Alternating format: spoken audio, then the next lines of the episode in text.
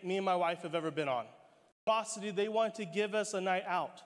They set up the childcare. They wrote a really nice card. I think there might have been flowers for Amy involved, but the best part was that it came with this gift card that was loaded to a really, really nice high-end steak restaurant in our town.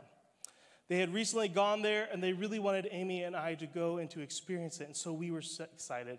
We were super excited. It had been a long time since we've been on a date, and it just felt like such a loving gesture from them. But the thing is, is that we got into a stupid fight on the way to drop the kids off. The fight was stupid. You know it's stupid because I can't remember really what it was about. And it's weird because it's like the longer and more committed we are in our marriage and relationship, we find like smaller and smaller and less meaningful, significant things to fight about. Like, why do you always arrange the cups from back to front? You have to start from the front to the back. Why do you do that? Like, who's more tired?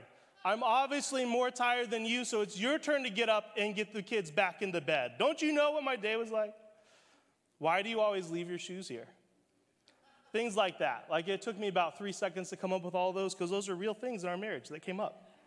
You know, I actually do think I remember what the fight was about. And this was a big one for us, is that Amy, I always get so frustrated because, uh, Amy, because Amy rushes me. She gets really mad at me because I take so long to do my hair, and she's always... Anyways. So on the way to drop the kids off, we were fighting about something. I don't remember what it was, but we were frustrated at each other. And, you know, he put the good face on, he dropped the kids off. We're going to have so much fun. You get back to the car, and it's just tense and silent. And so we pull into the parking lot, and, and we resolve it. We talk it through before we go in, and we forgive each other, and we make up, and, and it's all good, but... We go into this restaurant, and it's just beautiful. It, it's just, the atmosphere is wonderful. The lighting is just perfect. Like, it's the mood lighting, okay? There's, like, little candles at your table, okay? That's, that's bougie enough for me. Put the tea light candle there, baby. This is awesome. The meal was incredible. Home, house-made pasta and these homemade sauces, fresh-baked bread with huge knobs of butter. Vegetables are cooked to perfection with these amazing sauces. A thirty-five day, dry-aged, sixteen ounce steak, perfectly cooked, medium rare. Just incredible. But you know, the experience was completely overshadowed by this awkward tension of the fight that we had on the way to the restaurant. And so it made one of the most expensive dates we'd been on much, much worse than our ten dollars and fifty-two cent dates to Chipotle, where we share one bowl and are able to go out for five bucks each on a date. You live and you learn. Well, the thing that we learn from that is that the destination is not always, the destination is not the only goal. Who you are and what you do on the way to where you're going matters. Who you are and what you do on the way to where you're going matters. How many of you want to retire as a millionaire? Seriously, question, put your hand up. Doing a little bit of quick math, one hundred percent of the room wants to finish life as a millionaire. I want you to turn to somebody right now. If you woke up tomorrow morning, opened your bank account, and you saw that a million dollars was deposited into your checking account, what's the first thing that you would do? Go ahead and turn to somebody right now and tell them.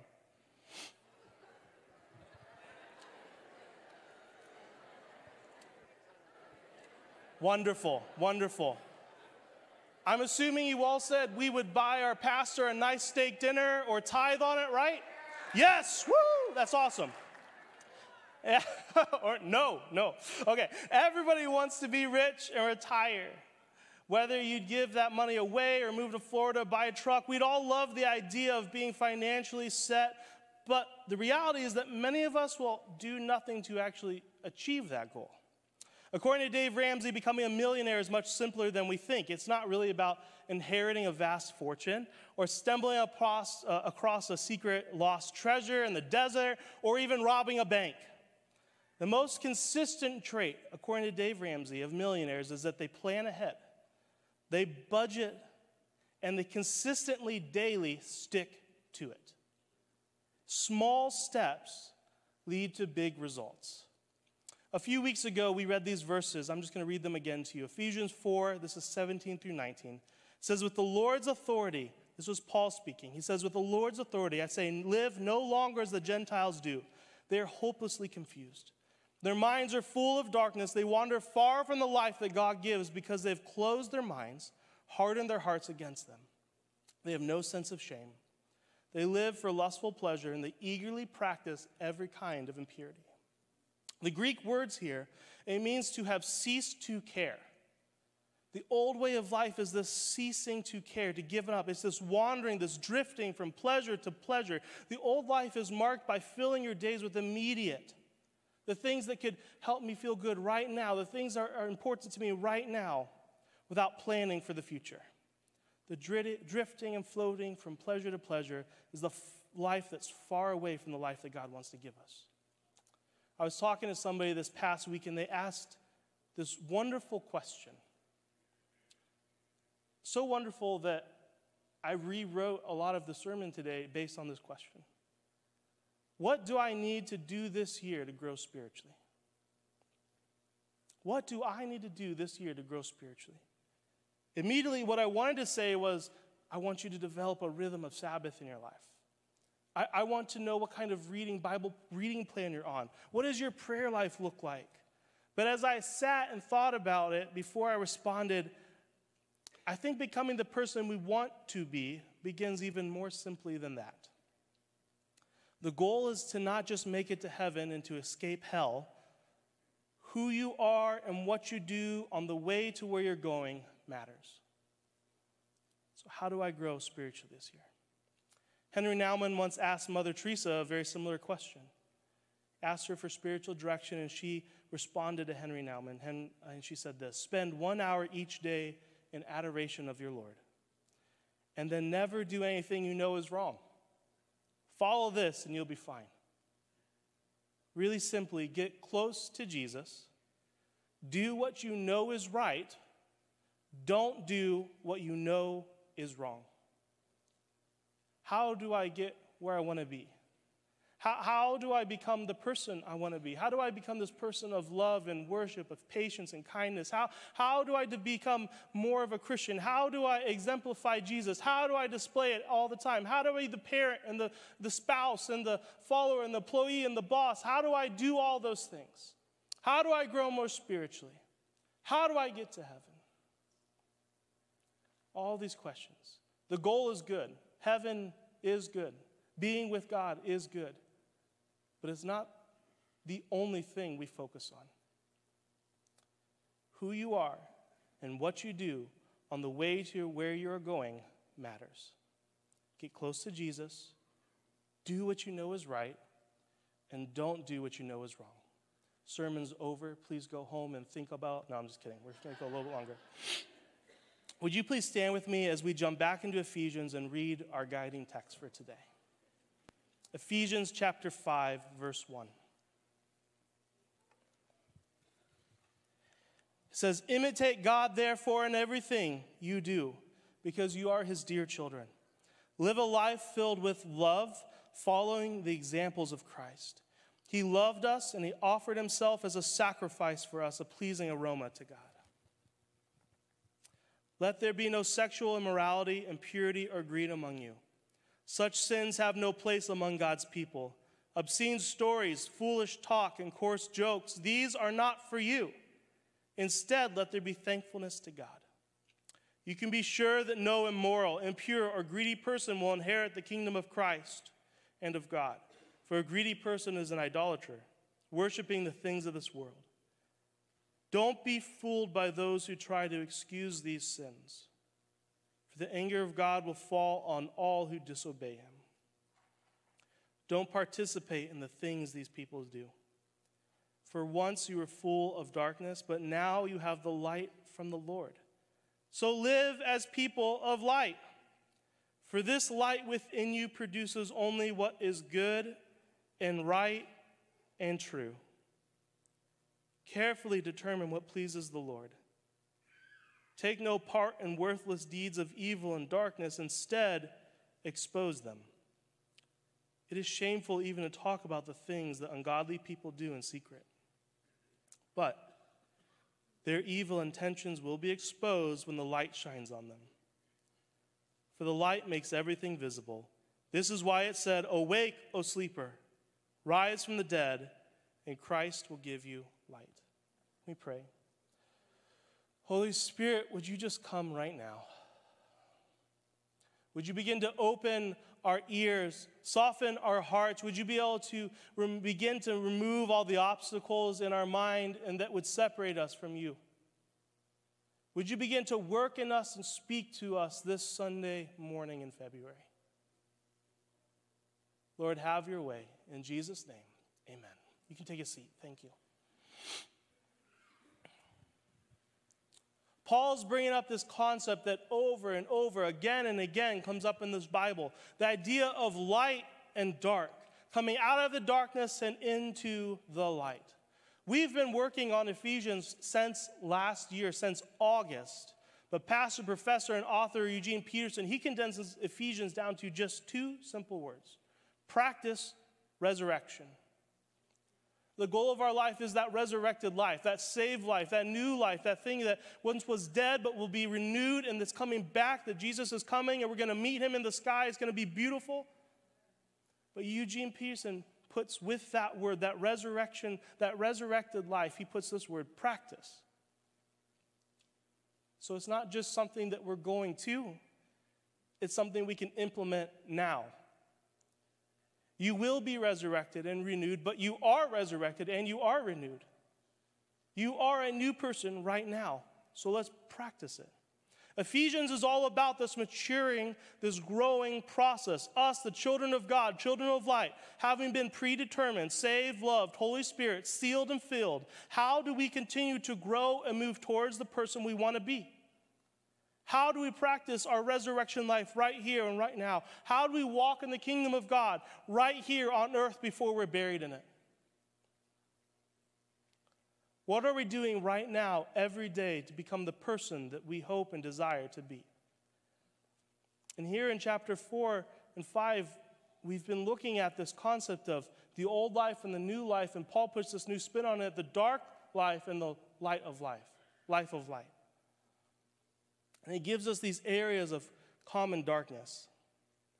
Sexually, being sexually immoral, being impure, being greedy, being a gossip, being foolish, being foul and having coarse language, idolizing and being a worshiper of the world and the ways of the world instead of God. Don't do that. Don't do that. Be a child of the light. Embrace the new identity that Christ came and has given you.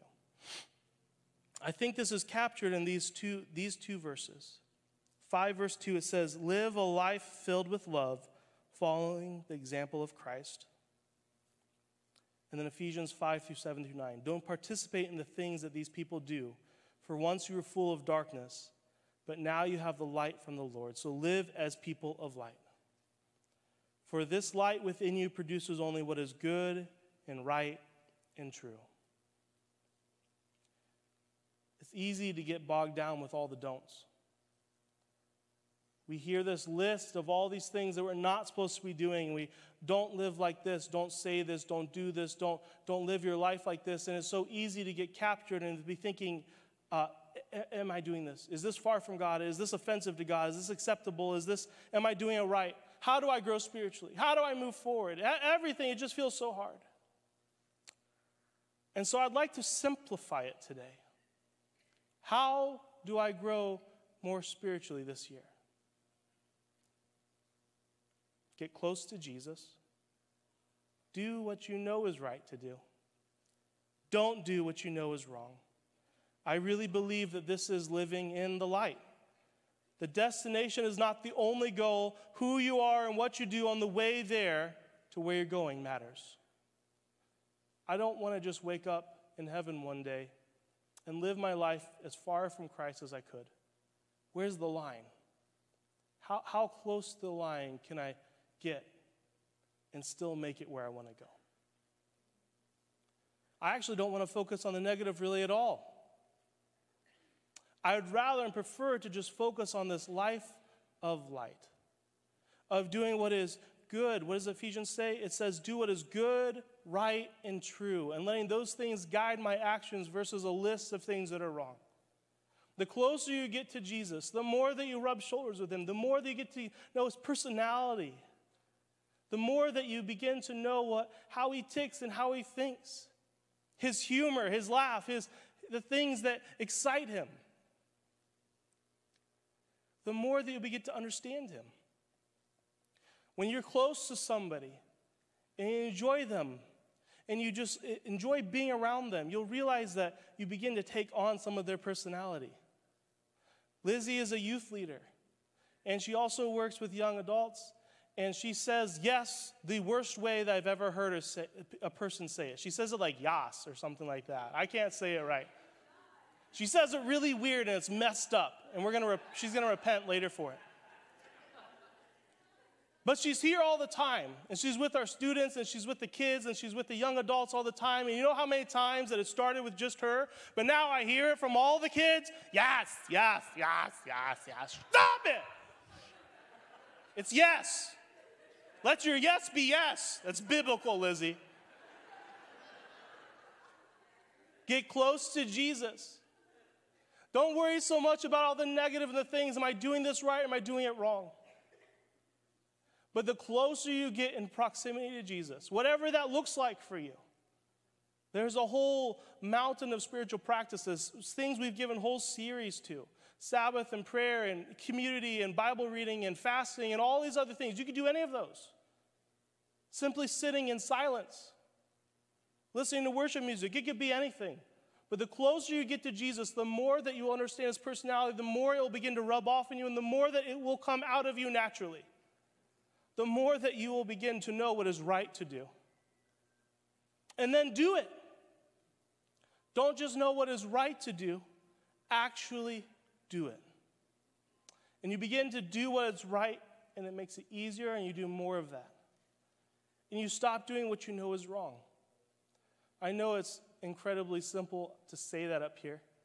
I know it's incredibly difficult to live that out in life. But really, friends, that's the concept. Get close to Jesus.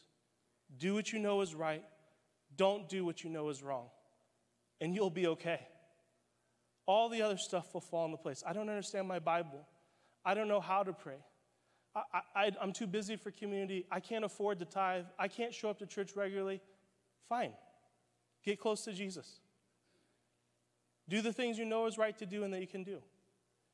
And you'll begin to see your life take a shape that is good and right and true and all these other things that, that Paul lines up in the darkness that he says, this is not of you, this is not who you should be. You'll begin to see them fade and to be cut away and to be removed out of your life. Because even though it's easy to say, we all know that this type, this light living is hard. Don't you dare think that the world will approve of you and the decisions you're making. The world actually will try to defend itself. It'll try to tell you why all the ways that uh, living a life that's not of God is right. It's good. It's normal. It, it's not abnormal. This is how we all do it. You should do it this way. And it won't just defend itself. It will justify itself. And the world will try to put just enough truth into it to make this way of life look good that you'll join in too. The snake told Eve, he said, did God really say you'd die? You won't die. Just take a bite, Eve. And she didn't die physically right away, but something in her spiritually did die. Beware if you seduced into the darkness. If you're a person, though, that gets close to Jesus regularly, that you purposely try to do what is right and to stay far away from wrong, the world will not be able to turn you, and it will not tolerate you. It will degrade you, and it will despise you. Come on, holy. You goody two-shoes, you judgmental Christian, you bigot, you no-fun, stuck-up, religious cult follower, you stupid person. Get away from me, you crazy. Because the way of Christ, this Christian life makes no sense to somebody that is far from Jesus. Why would you possibly live your life like that? Why, why would you consistently show up to this place on your week and your day off? Why, why would you take ten percent of your money and give it to this organization every month? Why, why would you go downstairs and work with kids? You can barely handle your own kids. Why, why would you do that? Are you crazy? You're just stupid. The world will try to beat you down. If it can't turn you, if it can't pull you in, it will try to, it will distance itself and degrade you and defame you as much as it can on the way out. There's this really common story that I want to tell you guys. It's about five monkeys and a ladder. This is a, a really, a very common story. I've heard it several times in the church world from authors and speakers and financial advisors. I've also seen it pop up when I was looking at stuff again and again and again, and businesses and C E Os are training their teams with this concept. But this is an experiment that was done years ago where they brought these five monkeys into a room. In that room was nothing except for a ladder, and at the top of the ladder was food, a banana and some fruit.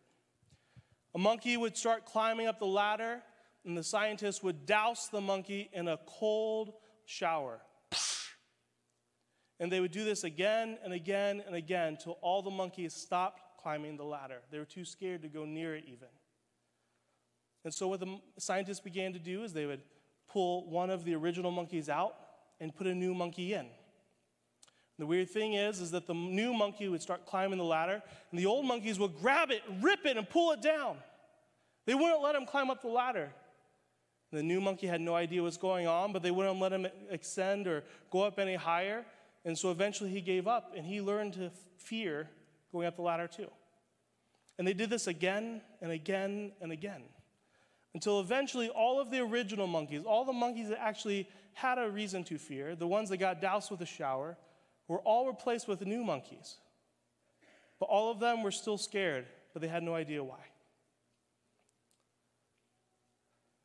This is what Satan tries to do so often, especially if you're new to faith.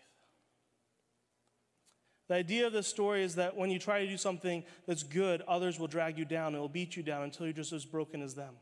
Living this life in the light means that you change how you spend your money. It means you align your sexual satisfaction with how the Bible outlines it.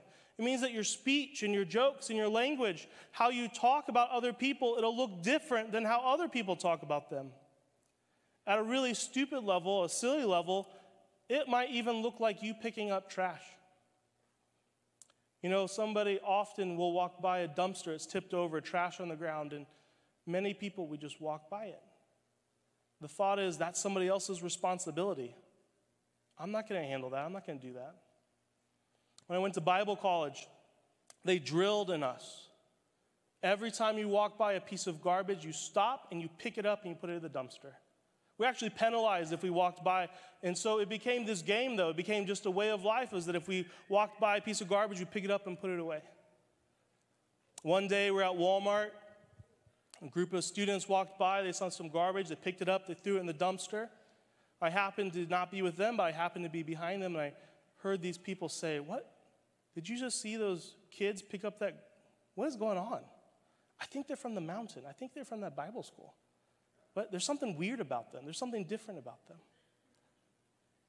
There's a way that in the life, the light of life, that you do life that is just different than other people. This story is meant to show you how the world, how other people will drag you down from doing what's good. They'll stop you and impede you from doing what's good. We know what's really interesting about this story is that it's not true. Many people have used it as it's a true thing to, to spread this idea of that don't do. You, every time you try to do something, you're just going to get torn down. Fear is learned, and there's no way to help other people learn how to push past that. Some parts of the story are true, but the actual idea and the whole thing is not. The actual experiment, with a much more interesting title than Five Monkeys and a Ladder, called The Cultural Acquisition of a Specific Learned Response Among Rhesus Monkeys, took place in nineteen sixty-seven by a researcher named G R Gordon. He put monkeys in a room. He put treats at one end of the room. If a monkey came and tried to take the treat, they'd blow a puff of air in his face. And then they did the same thing. They started replacing the original monkeys with new monkeys. But the difference between these two experiments, the biggest difference, is that only one time in the actual experiment that took place in nineteen sixty-seven did another monkey in fear try to drag a new monkey away from the treat. Instead, most of the time, the original monkeys would look at the new monkey as the new monkey was going towards the treat, and they look at him like, "Are you insane? What's wrong with you? You should be terrified." And they would cower in the corner while they're watching this new monkey go. But the majority of the outcomes that came out of that experiment was that the new monkey would go and get the treat at the end of the room, and it helped the other monkeys to get over their fear of the end of the room, and they began following that monkey. And so you see, this monkey began to create a way for other people to follow him. You see how different those stories are, how different, just similar truths, similar ideas, but the whole actual concept completely changes it. This is the lie, friends. It is so hard to do the right thing. You'll feel like you're on the outside. You'll feel like everybody is going one direction. You're the only person going the other direction. I'm sorry I, I can't drink like I used to. I can't smoke like that anymore. I can't participate in the gossip and the slander like we used to slam our boss when he'd leave the room. I can't watch these types of movies anymore. I can't do these kinds of things anymore. I just can't do that stuff. And the lie that Satan will start speaking to you is that you begin to do that, you will alienate yourself from every other person. You'll never make it far in your career by doing what's right. Your father and your mother and your family that don't know Jesus will disinherit you and leave you. Your friends will abandon you. You'll be lonely. You'll be poor. You'll be broke. You'll be destitute. You'll be weird. You'll be abnormal. You'll be doing everything that nobody else is doing. You'll be the odd person out. And some of that might come to be true. But friends, in my life, what I've seen far more often is that when I do what is right, just not what I know is right, not when I take my Bible and try to splay it out for people and say, this is, this is how you're supposed to live, and this is why what you're doing is wrong, and why I'm so much better than you. No, none of that. When I just simply start living to the standard that I know Jesus is calling me to, when I do what is right, and I don't do what is wrong, and I stay close to Jesus, that has given me the biggest opportunity to minister to people. They know I have a standard. They know I'm different. They know I spend my money and my time and my entertainment and my choices and my children, how I raise them. It's different than the normal way of doing things. It has given me opportunity when life is hard for them, when the pleasure of doing this and that no longer is succeeding, that they come and say, what am I doing wrong? But even more than that, when you turn from the dark and move to the light, it's a turning moment. All of us have a, a past that's dark. All of us have a past that's just full of things that are far from God. Things that we know were wrong. Things that we knew we shouldn't do. Some things were ignorant. Some things we did purposefully. But many of us have taken that moment where we turned from it. We stopped doing what, that way of life, and we started doing this way of light. We stopped doing what was wrong. We started doing what was right. And what happens is that that moment, your, your hardest moment, your most shameful moment, your moment that was your greatest failing, it can be a place that leads other people closer to Jesus. God actually promises in Corinthians, he says, I'll take your weaknesses and they will be your greatest strengths. God, can't you take my ravishingly good looks and just use that? No, I'm going to take all of your imperfections and use those instead. Thanks a lot, God. But it's been true. The areas where I can get into talking to people, I just struggle. So I can talk about anger and addiction, frustration, lashing out, being selfish. All these areas of my life that were dark. And it gives me a voice to speak into somebody's life and say, I know what it's like. I, I know what it's like to just live a life that's numb so you don't feel. I know what it's like to do the things that you don't want to do, but you do them anyway because they're easier. I know what it's like, and it actually can help and lead other people closer to Jesus. Friends, I'd like to invite Justin and uh, Shelby up, and they offered to share their story a, a few weeks ago, or a week ago, I think, and God just said, this is the right time, and so they're going to come and share their testimony today.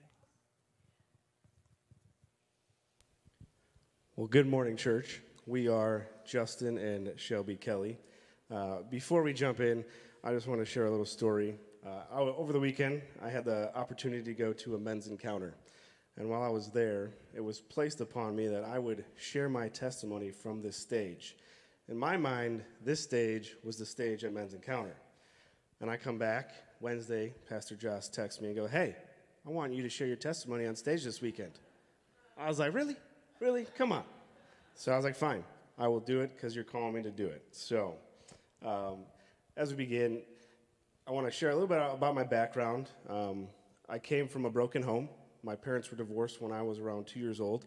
I have a twin brother, and we were heavily raised by my mother. Um, and as we grew up, I didn't really have any godly marriages in my life, so we were trying to do it on our own. Um, I got saved when I was in high school at a Uh, what they call a hell walk. It was on Halloween, um, and I met some great friends, and they invited me to this walk and to learn more about Jesus and what his sacrifice was, um, and I'm very thankful for that. And then after that, I started to try and put more of my faith into practice and, and live for Jesus, and then I decided to join the military. Um, I'll tell you, the military is a really hard place to live out your faith. It's, I was told I, I left a boy and, be, and returned a man, but the man I returned as was one that was more selfish and all about myself and the pride that I had in what I could accomplish, not what Christ was doing through me. I did my best to live a Christian life in the military. Again, really hard. I've had Bible studies in Afghanistan. Um, I was able to attend a church, but I still always kept going back to partying and hanging out with friends and living my own selfish life uh, to my fleshly desires. So when I got out, I felt like God was pushing me out, um, and when I finally, against some tug and fighting, uh, decided to get out of the military, I knew that I had always wanted to meet a Christian woman. Um, I had prayed about it. Um, I even joked with a buddy of mine when I was in, I think I was twenty, and I told him, I said, I'm going to be married by twenty-four, and I'll have my first kid when I'm twenty-six. I was joking, but God, because he's a jokester too, said, okay, and I got married shortly before I turned twenty-five, so I was still twenty-four, and had my first child right after I turned twenty-six, so that was pretty awesome. Um, but while I was in, I was involved in a pretty destructive relationship. Um, she was a Christian woman, but we were trying to do things right, but I was living in my fleshly desires and made some really bad choices because she didn't lift me up. She made me feel horrible about myself, so that pushed me away and let the devil try and tempt me at every turn, and I fell quite often. So when that relationship ended, I was working for the Y M C A, and this pretty woman comes up to me and goes, hey, handsome, where you been all my life? And he said, right here. Well, it was probably more like, uh, right, right here? You know, guys don't expect to get hit on by a woman, but when it happens, it's great. So women, don't be afraid to take that step of faith sometimes. Uh, um, at that time, though, I had just gotten out of a two-year relationship, and I really wasn't ready to pursue another one, so I was bored really easily. And I he still doesn't let me ever forget that. Uh, my story is similar. My parents were divorced since I was five, and um, in high school, I went to a couple of different youth camps and youth retreats, and it would be a great experience while I was there, but I didn't have a Christian community at home. And so really the way that I learned how to get love and intention, um, and he was the first man to pray by a young guy who'd even care about what I believed in or the kind of relationship that he wanted to have with me. And so we started dating, and we started going to church together pretty regularly. But we were still living in sin, and um, we moved in together about a year into our relationship, and everything was good and fine, And um, then when I went away to U of I in the fall of two thousand twelve, that was the first time in my life that I've ever had a time to just be on my own and to be alone with the Lord. And because I wasn't interested in the party scene, I spent a lot of time at the church down there and a lot of time at worship nights and things. And um, I started to just really get this unsettledness about how Justin and I were living our relationship. And we both kind of convinced ourselves that, well, God knows our heart, so what we're doing is not wrong. And so we were still regularly attending church together. And then I moved back home in um, late December of twenty twelve and told Justin just how I'd been feeling. And he's like, what do you mean? What do you mean? What do you mean you're not okay with us, you know, living together and sleeping together? And I just couldn't really put my finger on it. So we got engaged January eleventh of twenty thirteen. I was like, all right, I'm going to feel so much better. We're engaged now. We're committed. It's going to be great. And it wasn't, because we still were choosing each other over choosing what God calls us to do every day. So we're like, okay, we're just, we're going to find a new church. We're going to get plugged in with some new community. And we started attending um, a married and engaged community group in April of twenty thirteen. And we were having a good time. We didn't, like, we weren't sure if people knew we were living together, but that was fine. And one night, we're just kind of sitting with the couple that led the group, and the Holy Spirit just spoke through me before I even had a chance to close my mouth. And I said, so, how do you guys feel about us living together? And everyone was like, uh, including Justin. Well, the, the couple that led the group, one was a twenties pastor at the church we were at. And uh, Shelby had no pre-warning of me telling me that she was going to ask this question. So she asked it, and I'm like, oh, what, what, what? No. Oh, well, it's out there. Now they know. Um, and a couple weeks probably before that, there was a couple that asked me, too, because we weren't shy about it. I mean, we told people that we lived together, and one couple asked, like, do you guys live together? I was like, yeah, we do. And he's like, oh, you heathen. All right? And at that moment, I was like, okay, like, yeah, we are, I guess. But uh, we just, I wasn't very convicted at that point. Um, and so when this pastor started talking to us, because now we invited his opinion, he was speaking truth over us. And he kept speaking about our legacy. And this word legacy really hit me hard. Um, it was stuff that I hadn't received from anyone else else who tried to pour into us on our marriage and or on our engagement and how we were living. Um, but when he said it to me, the Holy Spirit worked and really touched my heart. And so he just kept saying, what kind of legacy are you going to leave for your children? What kind of legacy are you going to leave when you try to teach them about what you're doing? Do you want to say, oh, I knew it was wrong and I kept doing it, or I knew it was wrong and I made a conscious choice to follow God from that day forward and go where he's calling us to go? And so that really spoke to us. So um, we ended up sleeping in separate rooms. Uh, they, the pastor even offered me his basement, but I was like, I don't know you that well, so I don't want to get that comfortable with you guys yet. So, uh, so I slept on the couch. Um, and we actually ended up bumping our wedding up, which our original plan was two-year engagement. We ended up being engaged for about three weeks or so. We well, from that point months. on. Yeah. We got married in three weeks. We had yeah. to call lots of family members. By we, say, she means me, because uh, my family's really large. So we, we took a two hundred fifty person guest list down to thirty people um, and got married in a park. And mm-hmm. God has blessed us ever since, I would say. Um, He came through financially for us when we couldn't pay bills. Um, he's just really blessed us when we started to make that decision to follow him. And so uh, a scripture that I was you know, pushed upon me this morning was First Timothy four, verse sixteen. Give careful attention to your spiritual life and every cherished truth you teach.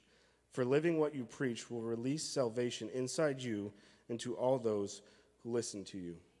And over the weekend, it was really put on me that as men, we're the spiritual leaders of our household. You can lead them correctly, or you can lead them wrongly. And that decision falls on you. So I would say, I would encourage you, let God lead you and be obedient to his call. I just have one quick final thought that really aligns with what Pastor Josh was saying.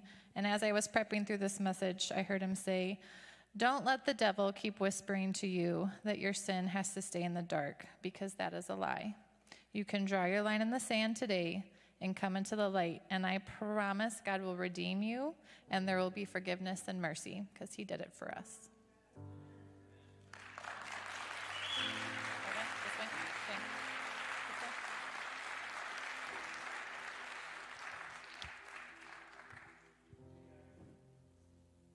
When you see them later in the lobby, I, just grab them and tell them they did a good job.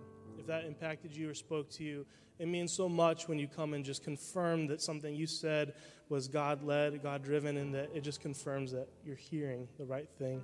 Just thank you, Justin and Shelby, for sharing that. Friends, would you stand with me, please? I'm going to read to you another scripture that's just, it's been on my heart. So Psalms one, it says, "Oh, the joys of those who do not follow the advice of the wicked, or stand around with sinners, or join in with the mockers." It's so easy. It's so desirable to live that life of darkness. It just looks so good. But they delight in the law of the Lord, meditating on it day and night. They are like trees planted along the bank, bearing fruit each season. Their leaves never wither. They prosper in all they do, but not the wicked. They're like worthless chaff scattered to the wind. They will be condemned at the time of judgment. Sinners will have no place among the godly. For the Lord watches over the path of the godly, but the path of the wicked leads to destruction. Today's message is not meant to shame you, to guilt you, to coerce you or to force you into doing something. I came up here with no intention of calling out anybody specifically. I believe this is the general call, the same call that as I was writing it, felt the conviction in my own heart. What areas, Josh, are you living in darkness? What areas are you doing what you know is wrong instead of what you know is right? And God showed me areas. He's very faithful to do that. Oh, you're asking? Here you go. Boom. Henry Nouwen once asked Mother Teresa for spiritual direction. She said, "Spend one hour each day in adoration of your Lord. Never do anything you know is wrong. Follow this and you'll be fine." Friends, if we could just get close to Jesus, if we could do what we know is right, if we could just have the strength from the Holy Spirit to do, don't do what we know is wrong, we'll be okay. We'll live that light, that life of light. We'll be okay.